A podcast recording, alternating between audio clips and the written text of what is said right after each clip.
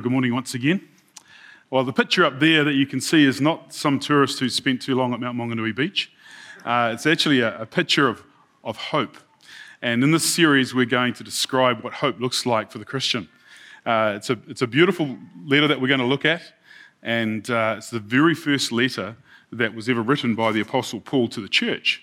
And so everything in it is fresh and exciting, and, and, and it has an air of expectation about it.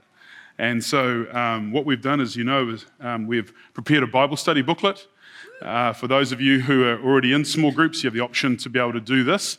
If you'd like to be in a small group and make this study your own, uh, please make yourself known at the Information Centre and we can put you into a small group if you'd like to. Uh, otherwise, you can uh, do this on your own or you can pick this up online. We've got the booklet there online and the videos, the sermons will be online as well. So we're heading into 1 Thessalonians. So what I'd like to do now is just to pause for a moment and pray and invite God to lead us through this book. Father, we thank you that for thousands of years, this letter to the Thessalonian church has encouraged, inspired, and given hope to so many people. And we just want to stand in that tradition and be able to receive through your word an inspiration that is going to allow us to live this Christian life in a way that is purposeful and meaningful and successful. Lord, for all the trials and struggles that this early church had, they still expressed their love for you with great joy. And we want to see, as we will do, ourselves in there and just learn and be encouraged through your scriptures. So we ask all of this in Jesus' name. Amen. Amen. Well, that picture up there is a sort of a, an adaptation of an art form, a Japanese art form called kintsugi. And this is about 400 years old, this art form, which is not very old for a Japanese uh, form of art. But um, what it is, is that uh, maybe somewhere in, the, in the, this began was that a vase or a bowl got broken. And someone decided to put it back together. And so kintsugi is something where you take a broken piece of pottery and you glue it back together again, but you paint over it with a gold um, fleck that covers all the cracks. And the goal is then to make this piece of pottery more beautiful than it was before it was broken. And so we see this as a fantastic illustration of what God wants to do in our lives. He takes broken lives and he rebuilds them, repastes them back together so that they can become not a battle line of scars, but a battle of victories. Yeah, a record of victories, not a record of scars. And so what we're doing is we're using this as an illustration of what it is that this early church in Thessalonica went through when it began this journey of faith. And so this morning, we're going to start in the beginning. And the beginning is the book of Acts. This is where this story begins, in the book of Acts, chapter 17. Because there record, was recorded for us is when this church was born. Paul and his disciples were traveling through the region. This is Paul's second missionary journey. And they just received this, this revelation that they should go across to Macedonia, the area that we now know as Greece. And so they go across the sea and they arrive at Philippi and they begin to minister there to the Philippian church. They begin the Philippian church. They get pushed out of town, it's the nicest way to put it. They get persecuted and chased out of town, and they find themselves in Thessalonica. Okay, so let's, let's have a look at what these scriptures tell us. In the beginning, when Paul and his companions had passed through Amphipolis and Apollonia, they came to Thessalonica, where there was a Jewish synagogue. As was his custom, Paul went into the synagogue, and on three Sabbath days he reasoned with them from the scriptures, explaining and proving that the Messiah had to suffer and rise from the dead. This Jesus I am proclaiming to you is the Messiah, he said. Some of the Jews were persuaded and joined Paul and Silas, as did a large number of God fearing Greeks and quite a few prominent women. But other Jews were jealous, so they rounded up some bad characters from the marketplace, formed a mob, and started a riot in the city. They rushed to Jason's house in search of Paul and Silas in order to bring them out to the crowd. But when they did not find them, they dragged Jason and some of the other believers before the city officials, shouting, These men who have caused trouble all over the world have now come here, and Jason has welcomed them into his house. They are all defying Caesar's decrees, saying that there is another king, one called Jesus. When they heard this, the crowd and the city officials were thrown into turmoil. Then they made Jason and the others post bond and let them go. Amen. Amen. Well, it's a, a powerful little story, isn't it? Paul and Silas and the team had only been in Thessalonica for three weeks. It's pretty much as all we got as a record of three weeks worth of ministry. And within that three weeks, Paul goes to the synagogue. He reasons with the Jews, he reasons with the God fearing Greeks, and these prominent women. We assume they're women of distinction, i.e., coming from wealthy homes or important homes in the city. And they have become a, uh, a touchstone, if you like, for, for the Spirit of God to do something powerful. Just three weeks, it seems. And, uh, and we've got a church starting. Now, I, I don't know about you, but if I was in Thessalonica at the time and I saw this happening, and somebody said, What are the odds of this little church surviving? If I went down to the Thessalonica TAB and put, put a bet on, I would have given very good odds for a church that was only three weeks old to survive when the, when the founder leaves. Yeah? And it's a, um, it's a challenge for us to be able to see that God can take the tiniest thing, the tiniest little bit of flame, if you like, and begin something that just becomes an, an unquenchable fire, as it did in Thessalonica. And just talking about church plants, I was talking to Pastor Colin Grutzmarker earlier in the week. We planted a church last year out at Papamoa East, out Golden Sands, and uh, they had a, um, their biggest attendance last week of 125 people. They've got nine small groups happening. They've got a youth group starting. They hope to take 20 plus people to Easter camp this year, and they're already looking at, um, well, they're in the process now of working through getting a bigger premise because they're outgrowing the one that they're in. So that's good news, isn't it? Yeah, exciting. So uh, when Pastor Colin turns up in a little while and he preaches here, as we, are planning to do, uh, and he starts to tell you, just, just say, You've heard it all. I've stolen his thunder. Yeah. So, the thing about this, uh, this, this beginning is that uh, we can celebrate the things that we normally don't celebrate. When I say that, we celebrate the fact that within three weeks, the Spirit of God was doing enough damage in that city to cause a riot. It's pretty exciting stuff, isn't it? Now, riots aren't normally that good news, you know? But here we've got a riot that's happened because God is transforming lives and people's lives are being turned upside down, turning away from the ways that they were living towards the living God, Jesus. And so we're now going to open up the, the uh, start of this letter to the Thessalonian church.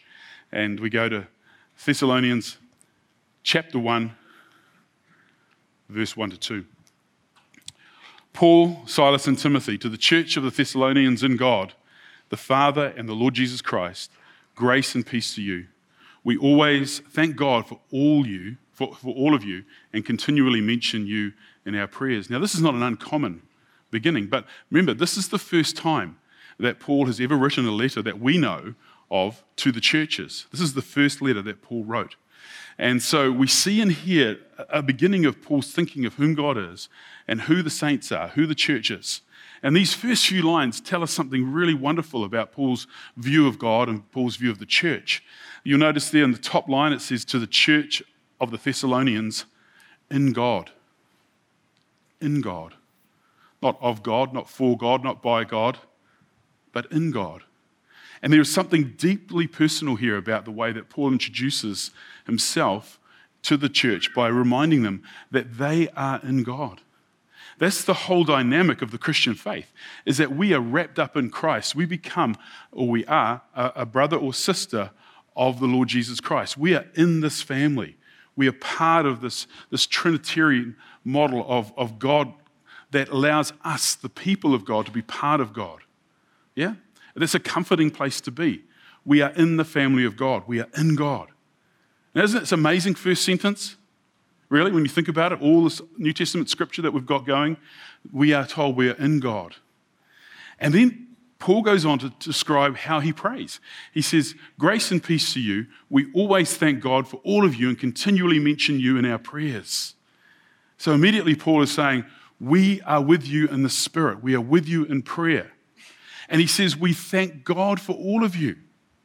Now, I'm sure they weren't a perfect group of people, but Paul was wanting to thank God for them because they were this fledgling church. They were the beginning of this whole new creation that God was making through Christ.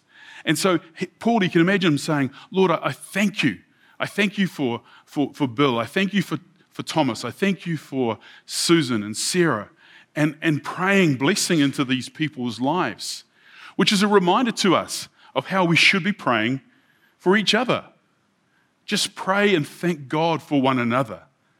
Uh, sometimes we get a little bit helpful, helpful with our prayers. We want to help God.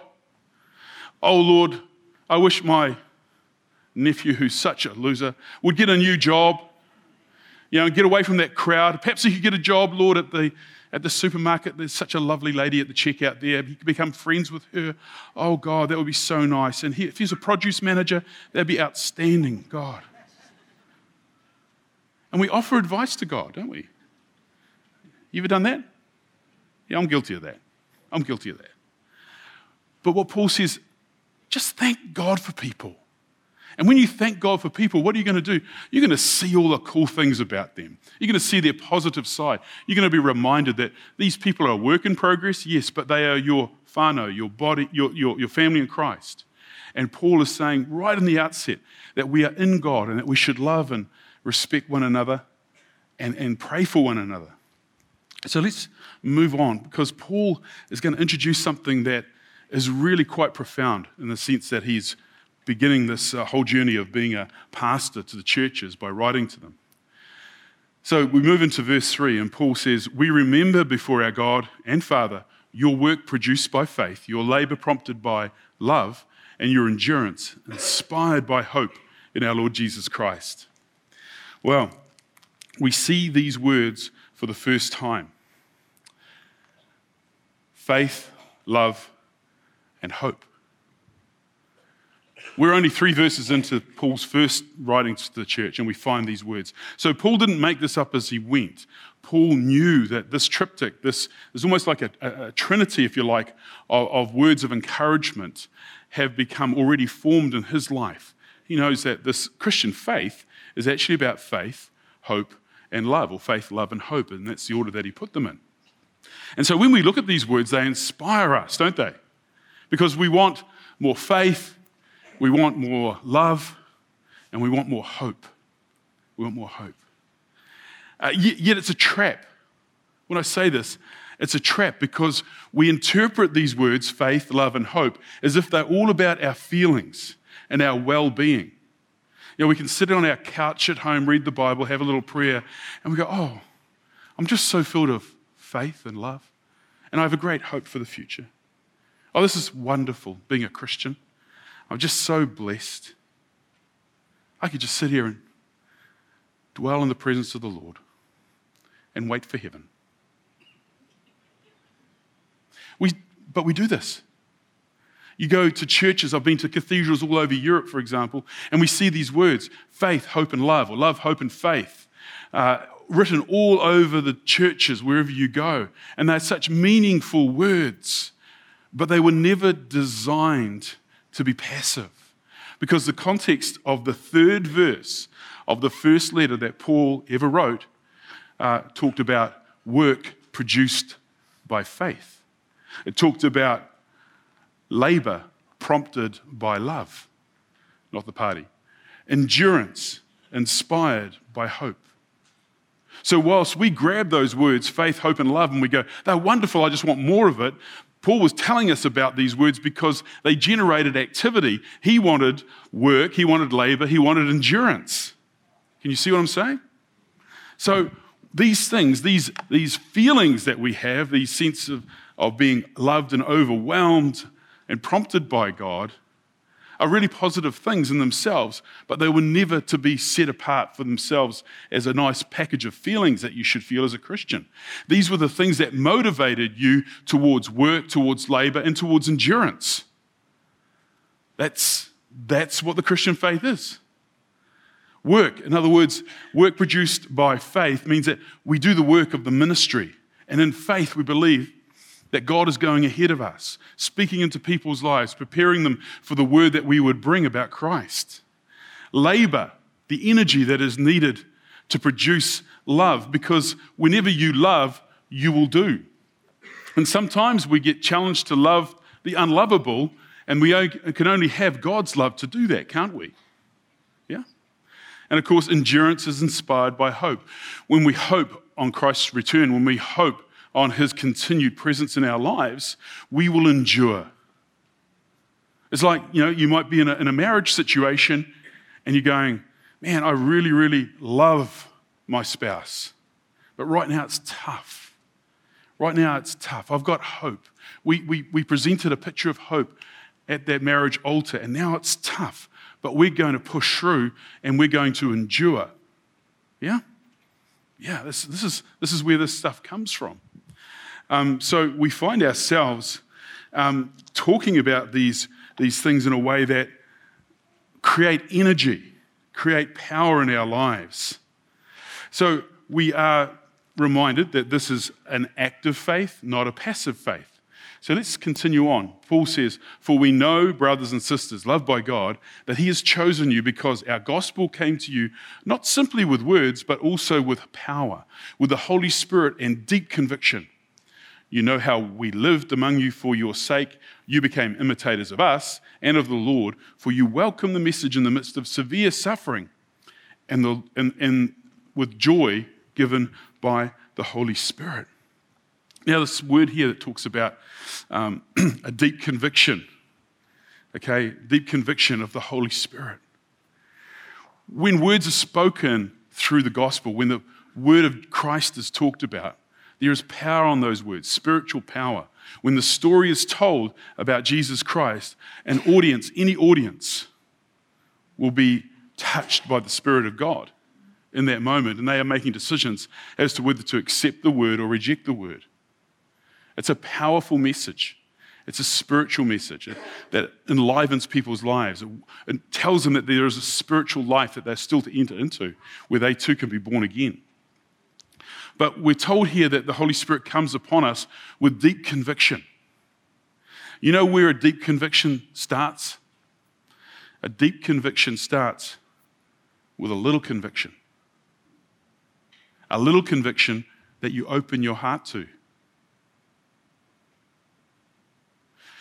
It's very easy to say, I haven't had a deep conviction of God for a long, long time. Well, let me just say to you, there will be lots of little convictions, but you've closed the door. A deep conviction is when you have this sense in which God is opening up uh, uh, uh, something new for you to explore in your life, your, your attitudes, your understanding of something. Maybe God's calling you to do something completely new. We've just welcomed the Stacy family. Deborah and, and Rob and the family went from a little conviction to a deep conviction. Maybe God wants us to move from this place. Maybe He wants us to move to Bethlehem. Little conviction, deep conviction. But we can all push back on the Spirit of God really, really easily, can't we? Little conviction. Let's just forget about the little conviction. I like life the way it is. I just want to focus on faith, hope, and love and Sky Sport. My ministry is to pray for the All Blacks. So easy. So easy to, to miss the deep conviction because we, we ignore the little conviction. Yeah? So, um, you know, sometimes you'll put it upon somebody else to, to cause a deep conviction in your life. You know, I've got to go and listen to the preacher who, who rolls it up like thunder and yells and screams and gets into my head and my heart. That's not their responsibility. It's your responsibility to hear the voice of God. It's not someone to hear the voice for you and tell you what it is. The conviction of the Lord is, is deep. And, and Paul goes on to then talk about why we need this deep conviction because there are times when we're going to have severe suffering. See there? Severe suffering with the joy given by the Holy Spirit. Well, that doesn't make sense, does it? But yet, we know what that is like when we go through a tough time and we get to the other end and we've made it. I was just reading in the Herald last night um, about the coast to coast uh, race, you know, where people go from one side of the South Island to the other. They, they run, they kayak, and they cycle. And um, Richie McCaw was interviewed and he said, How, how did the race go? And um, he, did, he did pretty well, actually. with his, with his mate. They did a tandem race and they got fourth. Pretty good going for an old rugby player. And um, he said, Yeah, now the first day I was just feeling terrible. Nothing really came together. I just wasn't feeling right. But we got out of bed this morning and things were feeling better. And so we pushed forward. And he said, There are times when I say to myself, Why am I doing this? This isn't fun. But he said, Now that we've crossed the line, we look back and we think, That was awesome. And next year we want to do better. That, that's what happens with, with suffering, is that we stand in suffering because we've got hope that gives us endurance. And from that basis, on that basis, we can stand and then we look back over our shoulder and we go, you know what? I think I grew through that suffering, I grew through that struggle, and next time I'll be able to do better. That's what suffering is about. And sometimes you will find people persecuting you in the workplace and schools in different environments because they know that you've got a church uh, life, they know that you've got a, a relationship with God in some fashion or form, they know that you call yourself a Christian. And so for Paul, he's saying, look, you, in the, in the context of all of these different things that are going on in your life, Paul then says, and so you've become a model. This is what he goes on. After the suffering, you, and he's talking to the church, the Thessalonians, you've become a model. Why? Because you've toughed it out. You've been persecuted. Those folks that went and grabbed Jason and dragged him up to the, the middle of the town and sort of put a bond on them, which is really saying you've got to be good, otherwise you go in jail. These same people were persecuting this young church that was barely three years old, three, three weeks old when it started. Now you're a model. You've done well.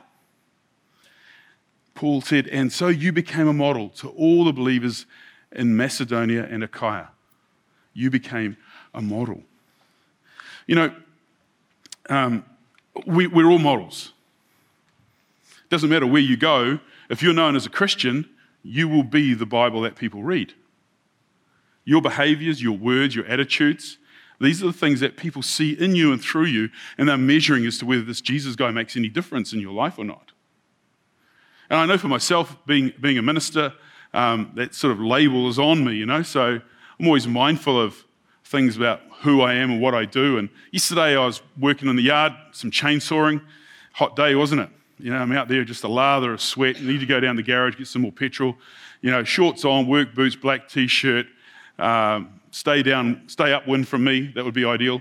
And uh, I go down the service station. I got out of the car and I thought,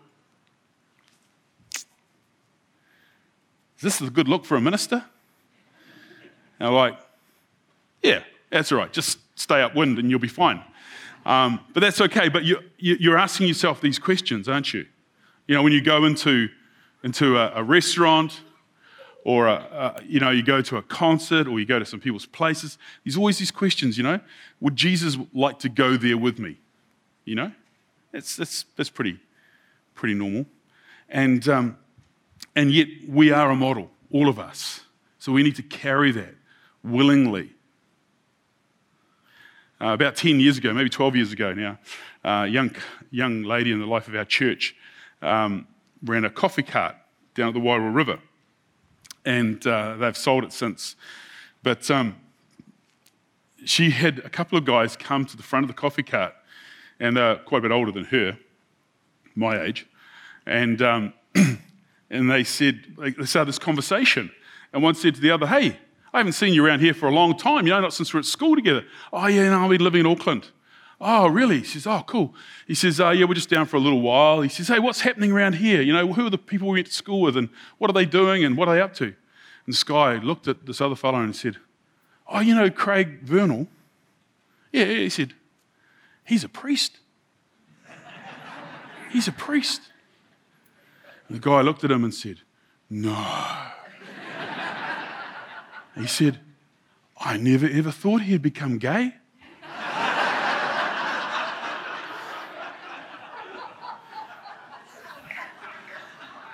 So completely wrong understanding of what it means to be a priest, clearly. But, but I turned to this young lady who had just come out of our youth group and I said, So what did you say?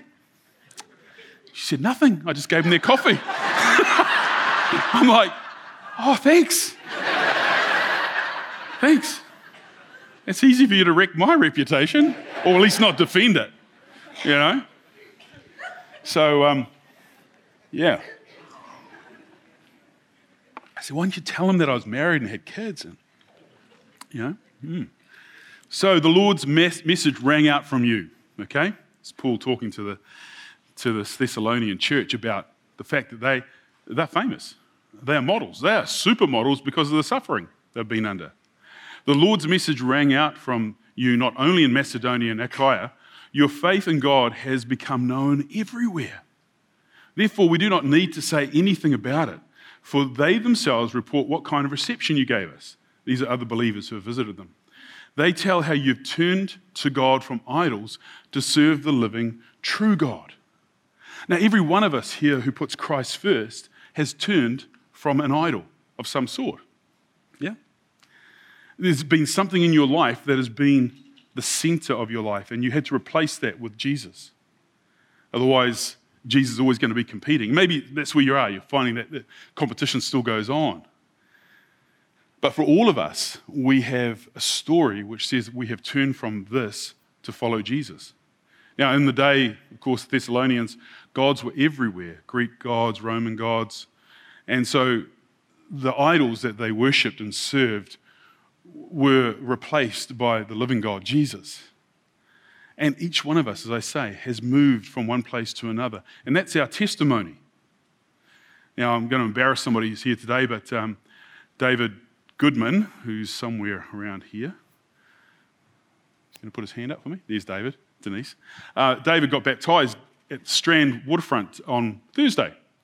And uh, so, congratulations, David. Let's give him a hand. So, what David did was go downtown and publicly get baptized. You know, he has turned from to Jesus. So David's been, uh, has got a career uh, fixing and making fishing rods. He's also into hot rods. So he's turned from rods to Jesus. Yeah? And, um, and so putting Christ at the center of his life. Now, all of us have a story like that. And this story is one that uh, we need to hold on to to ensure that we don't lose our story. Because our story is really, really valuable, it's really vital. You heard the story of that young guy there on that Alpha uh, advertisement just a moment ago. And each one of us has a story. It doesn't have to be because you went to prison, but we have a story, and we need to be confident about it. That confident about the fact that we too are being um, models of what it means to be a follower of, of Christ. And so Paul finally wraps up this part of this, this, uh, this part of the letter, and he says, "And to wait for his Son from heaven." whom he raised from the dead, Jesus, who rescues us from the coming wrath. Here is a young church, and there is a sense of immediacy. Folks, they didn't understand that the gospel being preached to the ends of the earth means all the way around the world. They thought the ends of the earth sort of ended in Judea or Samaria, okay? So here they were in Greece thinking, wow, this is the ends of the earth. And so there was a very high expectation amongst them that Jesus was going to return soon.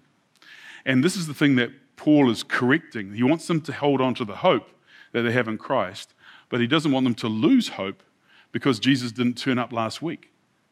And so we see Paul pastorally caring for his church here in Thessalonica, and we're going to see more of this in the weeks ahead.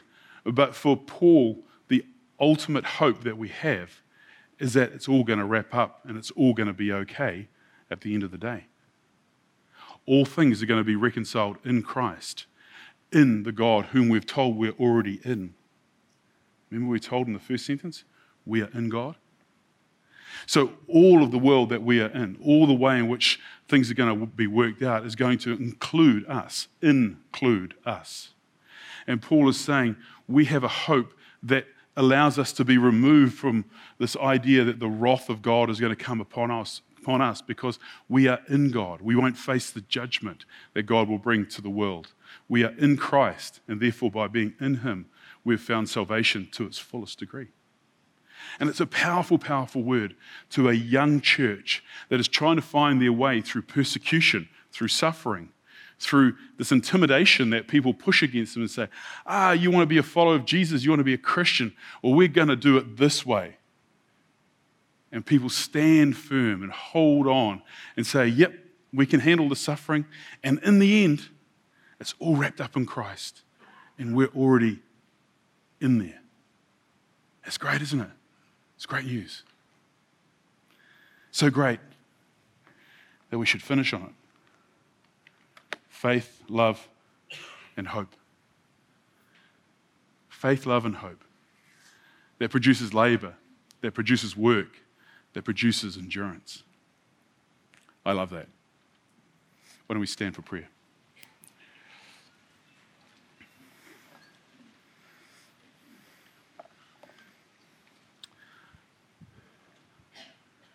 God, at times we, we just need to imagine what that hot, dusty city of Thessalonica must have been like in the day. With people having a revelation that Jesus is the Son of God and their lives being so totally transformed that they, they throw out all that has been meaningful to them in the past and they put Jesus right at the center of their lives. And for others who don't understand it, Lord, in, in the hot and the heat of the day, chasing people, persecuting people, intimidating people who have said, I'm putting Jesus first. And yet, Lord, these people are our people, they're our family. They're those who have gone before us. And they have indeed become a model to us a model of what the Christian life looks like, a model that with perseverance we can overcome. With endurance, we can see a, a way through all the suffering, all the challenges that we might face. And so we hold on to, Lord, these words faith, love, and hope. And we look at work and labor and endurance tied together. And we're so grateful that you've given these to us, that we might be empowered to live the Christian life. So, Father, I pray your blessing upon all of us here today. And as we open up this study to look in a deeper way at the Word of God, we just want to pray that uh, you build your church through your Word. Strengthen us individually and strengthen us corporately so that we will be a model to others. We ask this in Jesus' name. And everyone said, Amen. Amen. Well, we're going to finish here because we went on a little bit longer today. But I want you to turn to the person next to you, either side, one you might know, one you might not, and you say to them, A deep conviction starts with a little conviction.